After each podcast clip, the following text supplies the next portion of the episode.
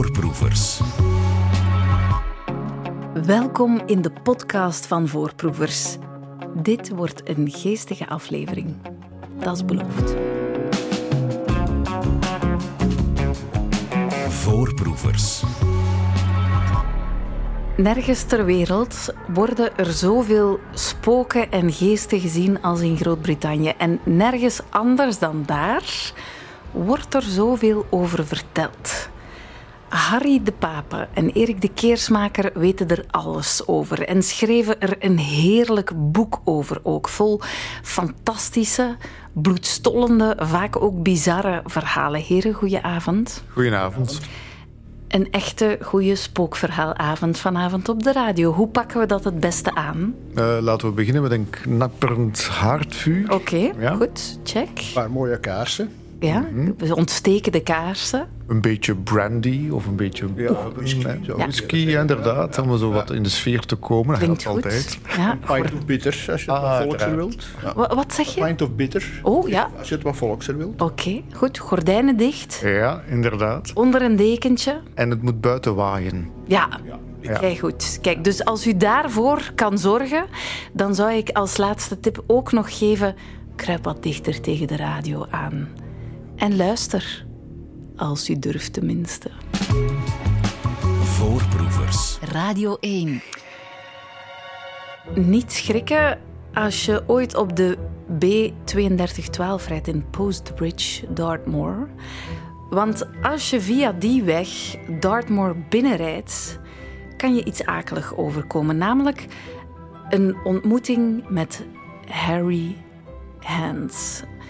Twee harige handen die op een bepaald moment je stuur grijpen en je auto of je fiets richting de berm dwingen. Hoe hard je ook probeert om tegen te sturen.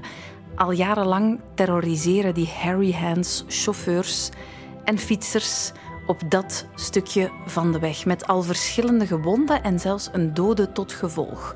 Volgens het verhaal zijn de handen die van een mijnwerker of arbeider die bij een explosie om het leven kwam en waarvan alleen maar de handen, die bijzonder harig waren, overbleven.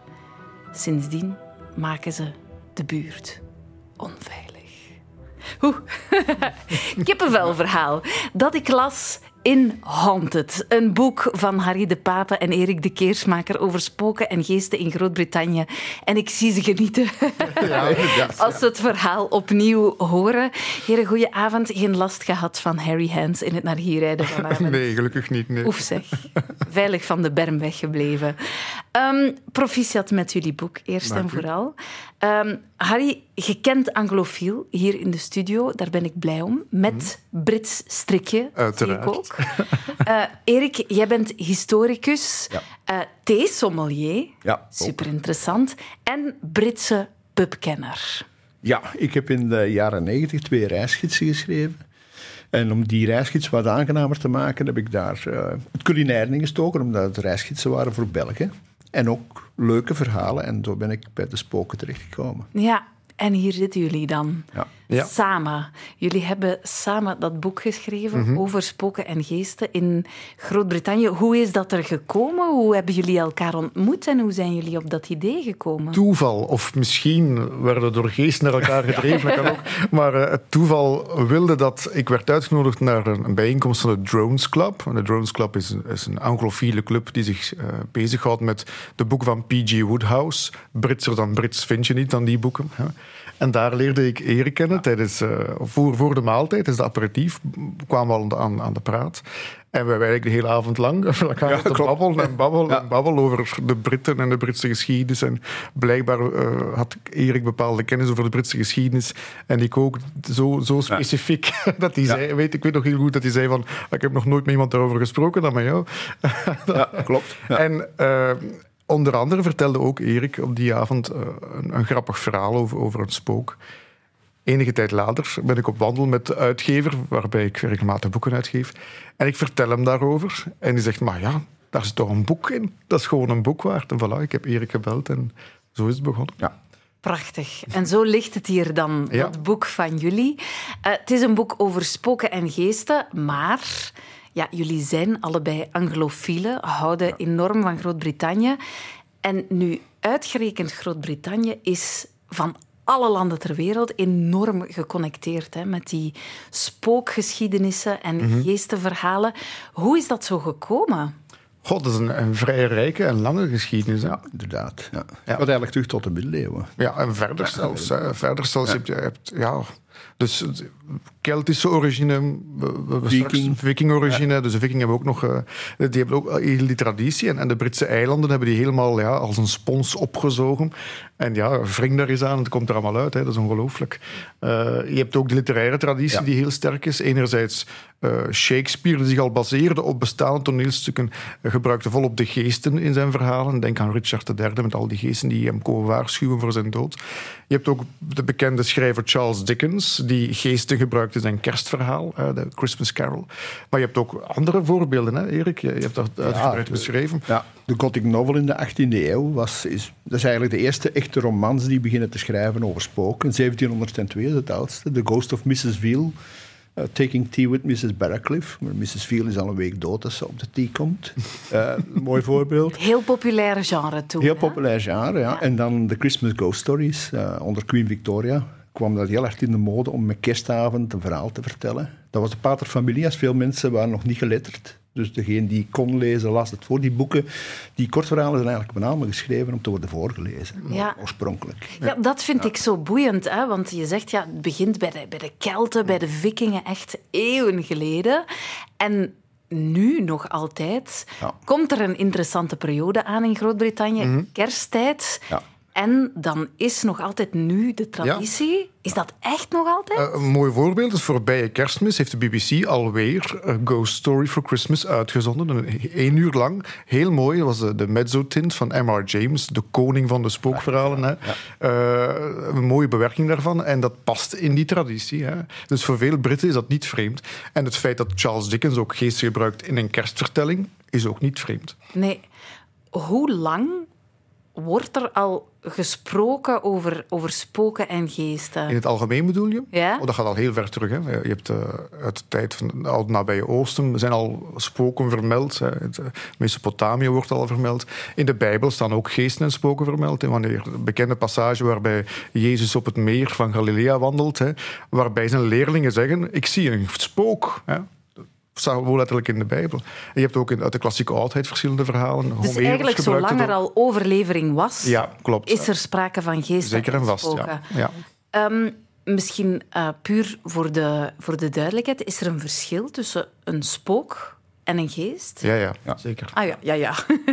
Vertel. In, in Engeland, niet de Engelsen noemen alles ghost. Ja. Dat spook, dat, ja, spook wordt gebruikt, maar heel zelden. Ja? Uh, maar er is wel degelijk uh, een verschil tussen een spook en een geest. Een geest kan ook iets, uh, een elemental zijn. dus bijvoorbeeld iets dat onder een brug woont. dat, dat gaat dan echt tot, tot de Kelten. Een spook is meer ja, ergens een overledene die op de een of andere manier terugkomt of is niet kunnen vertrekken. Is meer, heeft meer te maken met iets menselijk. Ja. Dat is, zo interpreteer ik. Ja, ja dus uh, geesten zijn heel vaak uh, overleden die nog geen afscheid genomen hebben. Om een of andere reden. Onverwacht overleden, bruut overleden. Nog een handeling willen doen en die handeling niet kunnen doen. Hè. Spoken zijn heel vaak uh, ja, andere verschijningen uh, dan, dan die geesten. Je hebt trouwens het woord ghost, komt van het Nederlands. Hè. Dat is, het woord geest is een Nederlands, van origine van Nederlands uh, oorsprong overgeleverd bij de Britten. Ze kennen ook het woord spirits, want Shakespeare gebruikt spirits. Hè. En dat zijn dan ook geesten, figuren die als ja, als overleden terugkeren uh, naar de levende wereld. Zijn ze altijd kwaadaardig? Nee, je hebt heel vriendelijk. Want dat is natuurlijk wel hun reputatie. Hè? Je Nee, bent je- nooit echt op je gemakje als er sprake is van een spook of een geest. Dat klopt, maar je hebt er heel vriendelijk. Hè. Je hebt zo Ja, de oude dametjes absoluut. die verschijnen, de grey ladies, die dan vriendelijk lachen en dan verdwijnen. Hè. Maar je hebt ook gevaarlijke grey ladies, die bestaan ook. Maar je hebt ook of oude mannen hè, die Eh, absoluut. vriendelijk de hoed afnemen en dan verdwijnen. Een, een old vicar die daar nog zit te bidden eh, in een kamertje en dan verschijnt. En mensen zien hem en glimlacht is en hij is weg. Hè. Poezen, katten, dat is ook heel Ja. vaak, vaak vriendelijke geesten. Hè. Dat klopt. Die, die voelt je dan langs je been strijken. En als je naar beneden kijkt, is is er niks. Oh, Maar je voelt ze wel. ja, gezellig. Ja, ja, zeker. De, de zijn iets minder aan. Dat is iets anders, ja. Ja, dat zijn de klopgeesten. ja. En ik, ik, dat klinkt misschien onsympathiek, hangt ook heel vaak samen met een puber. En wie pubers in huis heeft, begrijpt misschien wel dat dat niet altijd evident is. Maar klopgeest hangen er ook vaak mee samen, met de spanning rond puberteit blijkbaar. Voorproevers. Radio 1. Nooit nog zal ik op mijn gemakje de metro nemen in Londen. Zonder te denken aan Winston Churchill. Want blijkbaar waart de geest van de voormalig Britse premier rond op de perrons. Hij dook nog in 2016, dat is helemaal niet zo lang geleden, zelfs nog op op een selfie die een jonge man nam in een schijnbaar verlaten station Queensway Station. Die gast schrok zich, hoe zou je zelf zijn, toen hij de foto beter bekeek en achter zich de spookachtige verschijning van Winston Churchill zag. Hij nam voor de rest van zijn citytrip, goed detail, nam voor de rest van zijn citytrip de taxi. Het is een verhaal dat ik las in Haunted. Haunted is een boek van Harry de Pape en Erik de Keersmaker. Twee heren die onterzot zijn van Groot-Brittannië en haar spoken en geestenverhalen. Harry en Erik, eh, heel geestig boek, vind ik. Eh, bedankt daarvoor. Vol goede, akelige, bizarre verhalen, ook wel over geesten en spoken in de UK. Want daar moet je dus zijn als je ze wil spotten. Daar hadden we het net al over. Heel veel goede verhalen. Hoe zijn jullie te werk gegaan om al die stories te vinden? Erik? Wel, een, een literaire vorm die in Engeland veel voorkomt, is de gazetteers. En gazetteers zijn eigenlijk verzamelingen spoken. Eh, dus bijvoorbeeld eh, Sussex Ghost, Kentish Ghost, Suffolk Ghosts. En toen ik in de jaren 90 de reisgidsen schreef, was dat een heel goed boekje om, om goede verhalen te vinden. En ik die, ben ze dan... die staan al opgetekend. Ja, ja, ja. Zeker. Ja. En die ben ik dan beginnen verzamelen. En dan natuurlijk, omdat ik toen ook, omdat ik al 30 jaar reis, als je dan op die plaatsen bent en in die dorpen en ik slaapt in een pub, dan vraag je een keer van, is dat echt? Heb jij dat gezien? Van wat komt dat?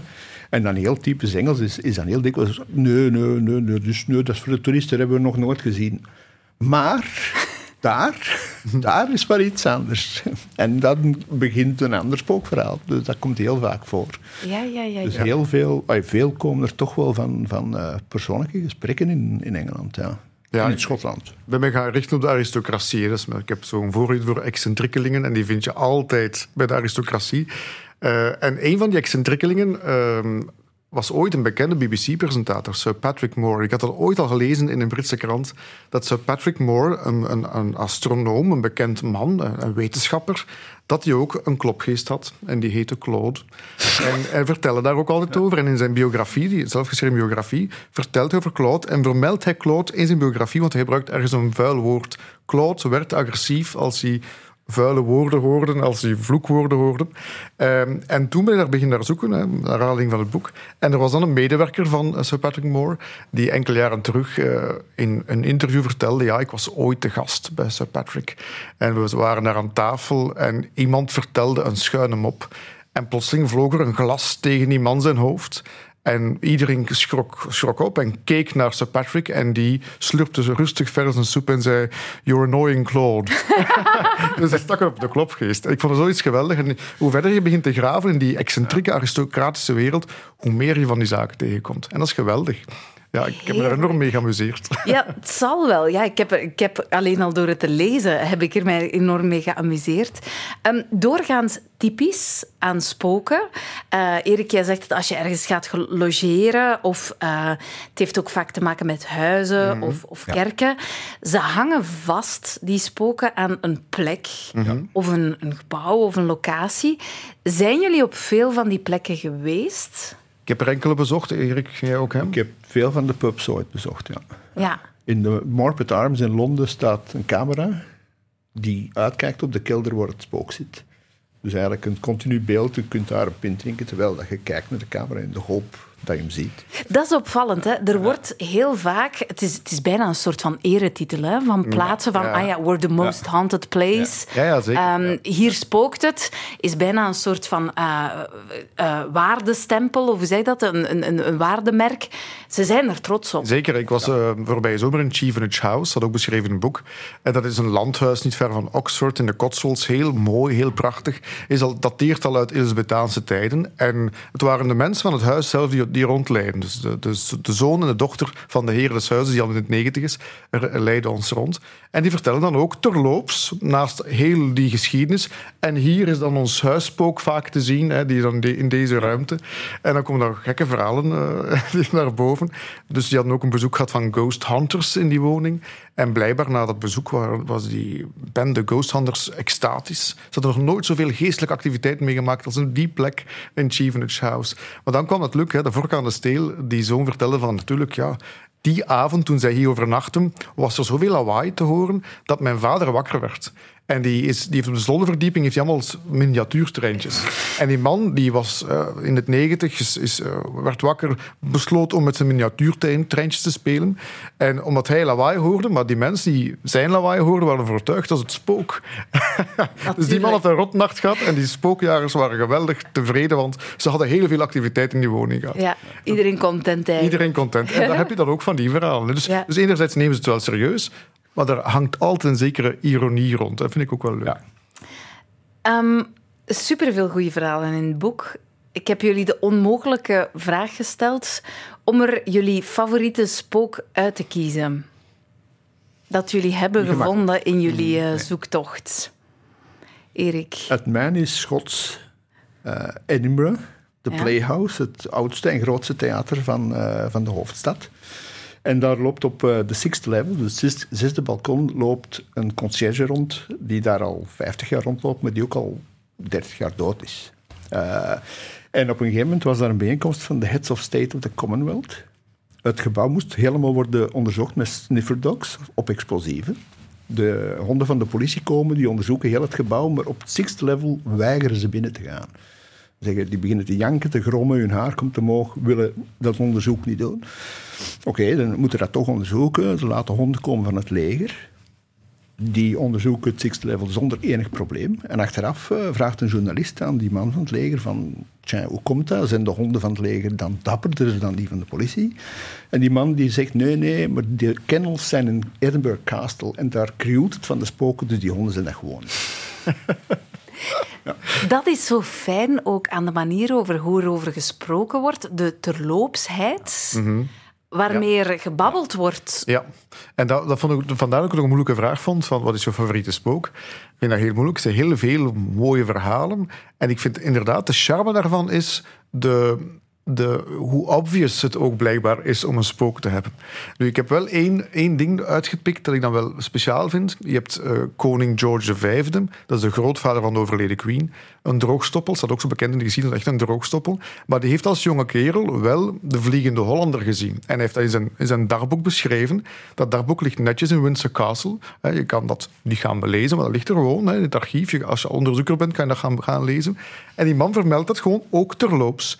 Ik heb die dag, op 11 juli was het 1800 en zoveel, heb ik de Vliegende Hollander gezien en beschrijft dan eventjes. En de persoon die het eerste eh, had gezien, dat schip, heeft, is dan uiteindelijk gestorven. En we waren met 13 mensen die het schip gezien hebben. En de volgende dag praten we over iets anders. dat is toch onvoorstelbaar eigenlijk. Heerlijk. Erik, jij bent een echte connoisseur van de, van de Britse pub. Pubs en spoken. Ja. Je vermeldde het net ook al, een pub waar een spook zat, maar dat hangt blijkbaar heel nauw samen. Ik wist dat niet. Ja, pubs zijn heel vaak herbergen. En die gaan dikwijls drie, vier, vijfhonderd jaar terug, zeker de kelders. En die hebben een heel lange geschiedenis. ehm, die soms ook behoorlijk gruwelijk kan zijn, omdat er natuurlijk ook burgeroorlogen geweest zijn in, in Engeland. En eh, vaak hebben ze hun eigen hoorspok. Sommige pubs hebben er vier of vijf zelfs. Eh, de, de pub in, in Rye, bijvoorbeeld, de Mermaid Inn, ik geloof die zes spoken heeft. En die worden geregeld nog een keer eh, gezien. Die hadden een behekste schommelstoel, die hebben ze nu op de zolder gezet, omdat de mensen niet konden slapen, omdat die, door de activiteit van die schommelstoel s'nachts. maar daar, eh, ja, daar komen ze nog geregeld terug. Een van de dingen uit jullie boek wat mij enorm boeide, was het verhaal rond Night, Nightwatch of Ghostwatch, zoals het ook genoemd werd. Een mockumentary waar ik nog nooit van had gehoord, die in 92 getoond werd op Halloween op de Britse tv-zender BBC One. So, welcome live this Halloween night to the first ever TV Ghost Watch. That's the scene in uh, Fox Hill Drive in Northolt. Our outside broadcast units are there. That's the house where it might all happen tonight, or it might not. We shall see.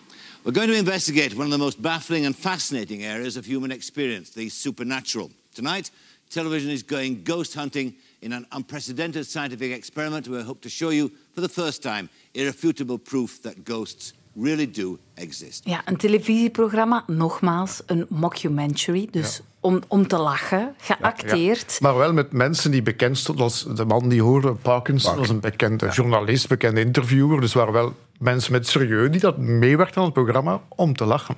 Ja, dit programma werd uitgezonden in 92. In mijn hoofd is dat nog niet zo gek lang Vorige geleden. week, 30 jaar geleden. Ja, ja. Voilà. Ehm, en maakte heel wat los. hè. Ja. Ja, absoluut. Echt, echt eigenlijk een psychose, een soort psychose veroorzaakt. hè. Het, heeft iets, het heeft iets Orson Welles-achtig. hè? Absoluut. Het was zo goed gemaakt dat de meeste mensen vergaten dat het een mockumentary was. Het was aangekondigd als een mockumentary, maar wat de BBC was vergeten, dat eh, ze hebben het uitgezonden om 20 na 9, omdat in de ogen van de BBC om 20 na 9 de kinderen al in bed liggen.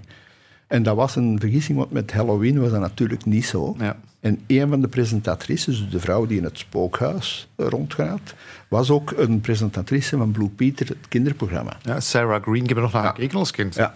En die twee factoren maakten natuurlijk dat kinderen wel aan het kijken waren. En het begint ook heel onschuldig met... Het, dan blijkt het toch niet helemaal waar te zijn. En de kinderen spelen wat komedie met de, met de chauffeurbuizen en zo. En dan, halverwege, begint dat zo stilletjes aan helemaal fout te lopen. En begint er van alles te gebeuren dat wel heel erg is. De mensen in de studio, dat, die ook acteurs zijn, beginnen ongerust te zijn. Moeten we dat niet stoppen? Mogen we dat nog wel doen als er kinderen kijken? En het is gewoon fantastisch gedaan. Ja, en maar het is ook volledig uit de hand gelopen. Ja, eh, enorm veel klachtentelefoons Ja. van de BBC. Ehm, enorm veel mensen met trauma's, blijkbaar, die echt in, in ja, behandeling moesten gaan omwille van dat programma. En dan ook nog de tragische Ja, eh, een- een- zelfmoord. Ook nog, een jongen Ja. die Ja. ook met psychische problemen zat en door dat programma eigenlijk getreurd is om, ja, om zelfmoord te plegen. Maar het moet wel zijn dat er in Groot-Brittannië wel een soort van. Ja, ehm, hoe moet ik het zeggen? Dat er, dat er mensen eh, heel vatbaar zijn hè, voor dat soort verhalen. Ja. En dat het dus uitgerekend daar voor zoveel commotie Ja, zorgde. omdat het ook zo aanwezig is in die samenleving. hè. Ja. Zoals je al beschreven hebt, die pubs, je hebt die bekende plaatsen overal, waar overal wel een spook hangt. Dus dat is een, echt een deel van, van de cultuur, publieke cultuur daar. Dus dat, dat, is, dat heeft daar een sterke voedingsbodem. Hè. Ja. Dus het was een poltergeist. En de Battersea poltergeist in de jaren 70, die stond op de voorpagina's van de kranten. Die is zelfs uitgenodigd in de studio's van de BBC. Was niet komen opdagen. Zot verhaal. Ik eh, ja, raad iedereen aan om, het- om er zeker over te lezen in het boek, uiteraard. Eh, want op internet vind je er zelfs daar niet zo gek veel over. Nee, omdat de BBC zich nog steeds schaamt voor die uitzending. Er Ja. heeft eigenlijk een moeilijke relatie mee. eh, omdat dat ook zo fout gelopen is. Voorproevers. Ook Sting werd op een nacht bekeken. Hij zag ooit in zijn slaapkamer een spook en vertelde daar openlijk over in de show van James Corden. Have you ever had a, a supernatural encounter? Um, I have. I, Really? I do. I live in a 16th century manor house in England near Stonehenge. Yeah.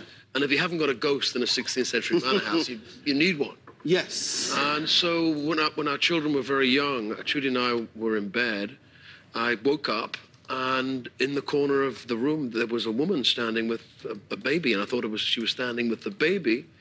And I why is she standing there staring at me? And I reached over and Trudy was there.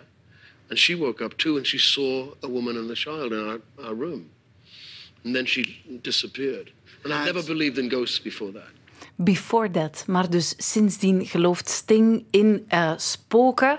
Ehm, ja, toch weer... Ja, Ah. Ja, ja, inderdaad. En je- dat trouwens al lees je verschillende keren in ons boek ook. Mensen die zeggen, tot dat moment geloofde ik daar niet in. En plotseling worden daarmee geconfronteerd en sindsdien twijfel ik er niet meer aan. Hè. Ja. maar hoe zit dat bij jullie? Dat heb ik mij eigenlijk tijdens het lezen van het boek constant afgevraagd. Hoe zit dat met die twee? Harry en Erik. Want het is, het is een, een, toffe toon doorheen het boek, maar ik, jullie laten eigenlijk de lezer constant in het ongewisse. Zijn het nu believers of niet? Geloven jullie in spoken? Wel, ik denk dat dat juist een leuke wisselwerking is. Ja. Ik ben, een, ben eerder een scepticus. Hè. Ik vind het leuke verhalen. En zoals ik al straks beschreef, ik hou van dat excentrieke. En dat past er voor mij helemaal bij. Maar ik geloof er niet helemaal in. Nee, het is een gimmick. Een gimmick voor mij, maar... Ik geloof er ook niet in, maar ik heb er al wel twee gezien. Dus ja, ik- wat, ik heb, wat heb ik gezien? Zijn dat echt spoken? Maar het was in ieder geval een heel eigenaardige gewaarwording. En volgens de regels, dus de, de plotse temperatuurval, het gevoel om, om bekeken te worden door iemand die kwaadaardig is. Dat was in de twee gevallen heel duidelijk het geval. En op de twee plaatsen is het ook bevestigd door iemand anders die hetzelfde meemaakte op dezelfde plaats. Waar was dat, Erik? Want daar kom ik nooit mee. Eh Eentje was in New Haven Fort. Oké. En het andere was in eh, Bed and Breakfast in Edenbridge. Je hebt schrik gehad toen? Ja. Ja, echt, ja. En Ja. dus de temperatuur gaat plotsklaps naar beneden. En je voelt van, hier is iemand, Je voelt echt dat is er iemand, iemand naast u staat, maar kort bij naast u. Echt 20 centimeter van u, die echt heel, heel, heel kwaad is op u. En hoor je ook iets? Nee, ik heb niks gehoord. Geen van de twee. Ik heb wel iets gezien, ik, heb, ik zag iets bewegen. Maar ik ben eerlijk gezegd ook in de, geen van de gevallen echt blijven kijken. Bij New Haven Fort ben ik er eigenlijk onmiddellijk vandoor gegaan. Ja. En ik heb pas boven in de, in de winkel van het fort gehoord van een dame dat zij, als ze het fort moest sluiten, zij maakte de tour met haar hond en de hond wou daar nooit voorbij gaan. Zij moest die achterlaten in het begin van de gang, zelf beneden gaan kijken en dan terugkomen. In jullie boek gaat het ook over ghost hunting. Hè? Mhm. Dat is wat in Groot-Brittannië echt gewoon normaal is. Een leuke, leuke hobby. eh, Mhm. Zoals wij, weet ik veel, gaan wandelen. Gaan ze daar ghost hunten? Stel dat ik dat zou willen doen, hoe pak ik dat aan? Ik onthoud eh, de temperatuur in de gaten houden. En als die plots dropt, dan weet je, oef, hier Ja. is activiteit. Die kan je ook meteen aansluiten bij een club. Je hebt daar enorm veel clubs die daarmee bezig zijn. In heel Verenigd Koninkrijk heb je verenigingen die op ghost hunting gaan. En daar kan je meteen advies van, van krijgen. Jullie zitten in zo'n club. Wij, zitten, wij zijn lid van de oudste ghost club ter wereld zelfs. Wauw. De Ghost Club of London ja, eh, uit 1862, waar Charles Dickens lid van geweest is. eh, Arthur Conan Doyle, de schrijver van Sherlock Holmes, er lid van geweest. En wij zijn er ook lid van. Prachtig. En wat, wat doen jullie daar? Eh, we hebben nu één bijeenkomst Ja. bij- bijgewoond. Dat is eigenlijk wel fijn. Dus er was een lezing van een... eh, was, hij was een conciërge, zijn vrouw was... Ja, ik weet niet wat zij deed. Een verpleegster, dacht ik. Ja. En zij, hun, in hun vrije tijd waren zij soort van spokenjagers, spokenverdrijvers. Die gaven een lezing aan een, ja, een groep mensen van allerlei pluimage. We hebben toen ook de voorzitter ontmoet. Hè? Een advocaat uit Edinburgh, een heel ernstige man, die dan ook de voorzitter van de Ghost Club en ook zeer ernstig luistert met een mooie glimlach naar al die verhalen. En daar ja, ook een soort van notitie van neemt. Dat is echt geweldig om bij te wonen. En hoe moet ik dat dan zien? Gaan die dan één, één keer per jaar leggen die dan een bus in en gaan die dan samen gaan Dat watchen? gebeurt, ja. Ja. Ja. Ze, hebben ook de apparatuur. Je hebt ook Ja, wel apparatuur nodig. Want een temperatuurval, dat kan ook zijn iets met air conditioning bijvoorbeeld. Het kan ook zijn dat je dat, het aanvoelen hebt dat de temperatuur gezakt is. Terwijl het niet zo is. Dus je hebt een meter nodig. En dan heb je van alle infraroodmeters, geluidsmeters. eh, Ja. Eigenlijk, hun, hun taak is vooral om het vast te stellen dat het geen spook Ja. is. Dat viel mij op. De Ja. Ghost Club is ermee bezig van, we gaan vooral vaststellen dat het niet zo is. Ze proberen het vooral te ontkrachten. ja, dat klopt. En er zijn heel veel gevallen waar 90% van de gevallen zeggen ze dat ontkrachten we, maar de 10% kunnen we niet uitleggen. Ja, dus dat is wellicht een spook. Ja. Sinds jullie dit boek schreven, slapen jullie nog? Ja, dat valt mee. Wel, ik slaap de laatste tijd slechter. Dat, is echt waar, maar dat heeft niets met het boek te maken, denk ik. Dus, ik weet het niet, ja. Dat valt me wel op. Het spook in Idebridge was in mijn slaap. Daar ben ik van wakker geworden. Ja. Dus dat was wel redelijk eh, spooky. Ja. Ah, jongens. Spoken. Spoken in Groot-Brittannië. Daar hebben jullie jullie dus in verdiept. Daar staat het boek barstens vol van, van al die verhalen. Ehm, hebben jullie ook weet van spookverhalen in Vlaanderen? Er zijn er zeker. Hè. En we hebben die traditie ook wel gehad, maar die is een beetje ja, verdwenen. Uh, ik weet uit mijn regio, uit, het Dender, ja, Dendermonde, Scheldeland, uh, Kludden had je. Dat was een plaaggeest die in de mensen zijn rug, hun rug sprong. Ah. Ik ken hem ook, maar bij ons heet hij anders. Ah, kijk, ja, Bij ons uh, noemen ze dat, oh, ik kom uit, uit het Waasland, lelijkste dialect ook ooit, de noeschort noemen ze dat bij ons. Ja, ja, wij noemen ook een kludden, is in ons dialect ook een vervelend iemand. Een kludden, daar verwijst er voor een stuk naar. Uh, Grappig trouwens, de Ghost Club is ook naar Vlaanderen geweest. En uh, dat hebben ze ons toen verteld. Slagvelden van Ieper. Ja, en ze waren vrij teleurgesteld, want de gids die daar aanwezig was, zei ja, we hebben geen spoken. Ze moesten afdruipen. dat was wel grappig. Maar toch, met het schrijven van het boek hebben we tegen veel mensen ook gebabbeld, dat we daarmee bezig waren. En dan hebben we in Vlaanderen toch van een aantal mensen een spookverhaal gekregen. Ja, ja, En in Engeland is er een, eh, een, auteur die noemt dat de schichtige blik. En dat is gewoon na het gesprek, waarbij iedereen zegt nee, ik geloof erin. Dan komt er iemand naar u en die zegt van ja, ik moet u toch iets vertellen. Ja. En dan volgt er een spookverhaal. Ja, echt, dat is echt fascinerend. Ja. Ik had zo iemand die, uh, wiens zoontje in een kamer slaapt waar uh, iemand ooit gestorven is. Hè. Bleek dan in dat verhaal. Hè. En dat zoontje beweerde ooit een oud vrouwtje altijd te zien in zijn kamer. En nadien bleek dan dat ze kamer waar die vrouw gestorven is dat werd dan verteld naar aanleiding van het feit dat, dat we dit boek aan het schrijven waren. Dus ze zijn er wel, we babbelen er gewoon misschien niet zo heel veel over. De, Vla de Vlaming is in zichzelf getrokken. Hè? Ja. dan gaan jullie uh, iets beter moeten zoeken om ook die verhalen misschien wel op te tekenen. Het kan misschien wel hm. inspiratie geven voor een, uh, een volgend boek. Begrijp me niet verkeerd, ik ben al heel erg blij met het huidige. um, morgen trouwens is uh, een, een, spannende avond voor jullie, want het is boekvoorstelling. Ja, spooky. Ja, inderdaad. Morgen boekvoorstelling in Berlaren, in het cultureel centrum van Berlaren. Uh, om acht uur, iedereen welkom trouwens. Oké, okay, niet zo'n super spookachtige omgeving. Nou, pas op, onderschat Berlaren niet. en we dragen onze machetknopen. Ja, ja, inderdaad. Ja, ja, want inderdaad, die club waar jullie bij horen, ja. daar, uh, daar horen ook chique machetknopen bij. Inderdaad. We zullen fonkelen morgenavond. Ja. ja, blink ze maar op. Blink ze maar op. Beste Harry de Papa, beste Erik de Keersmaker, zo hard bedankt voor de goede verhalen, het schitterende boek en de slapeloze nacht die ik ongetwijfeld tegemoet ga. Ik uh, reis straks richting mijn huis. Hopelijk geen Harry Hands die het stuur overnemen om mij richting de berm te duwen, maar dat komt wel goed.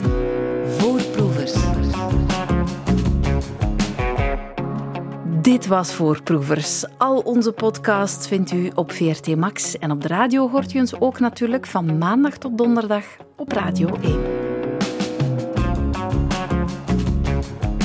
Voorproevers.